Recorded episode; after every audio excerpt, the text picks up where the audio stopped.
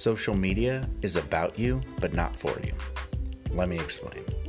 We live in an era where we have these platforms called social media. We hear the fearful stories about social and how it is ruining our lives, stealing our children, and dividing our marriages. Though I know that some of this is true, I also do not fail to forget that with everything we fear, there is something to enjoy.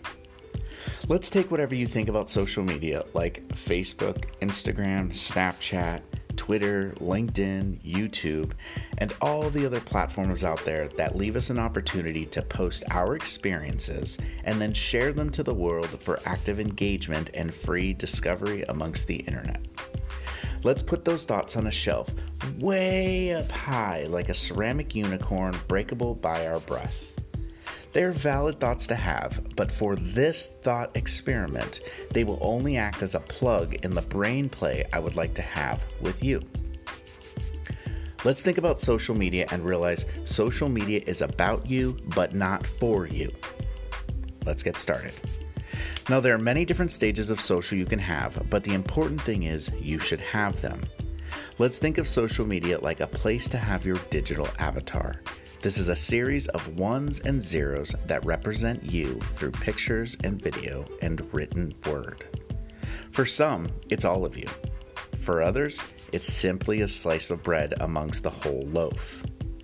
If you are in any sort of business involvement, whether that be for profit or non-profit, then at bare minimum, you should have a social media account set up on each platform that is around today to at least give others the opportunity to find you when they do what I call a digital investigation of you.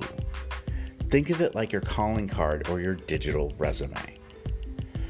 Now, not everyone will believe this to be true, but this is a stage one of the importance of thinking about social media being about you, but not for you.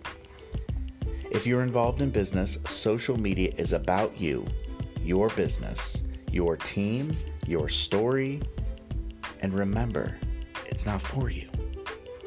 So we have to get whatever is blocking you away from entering to, into this market removed so you can continue to have a thriving and fruitful business. That's what this is about. If you would like to know more about how social media works, please check out the Digital Legacy podcast on anchor.fm, where we're going to dive deeper into the subject and more. Make it a great day, my fellow cyborgs. And remember, social media is about you, but not for you.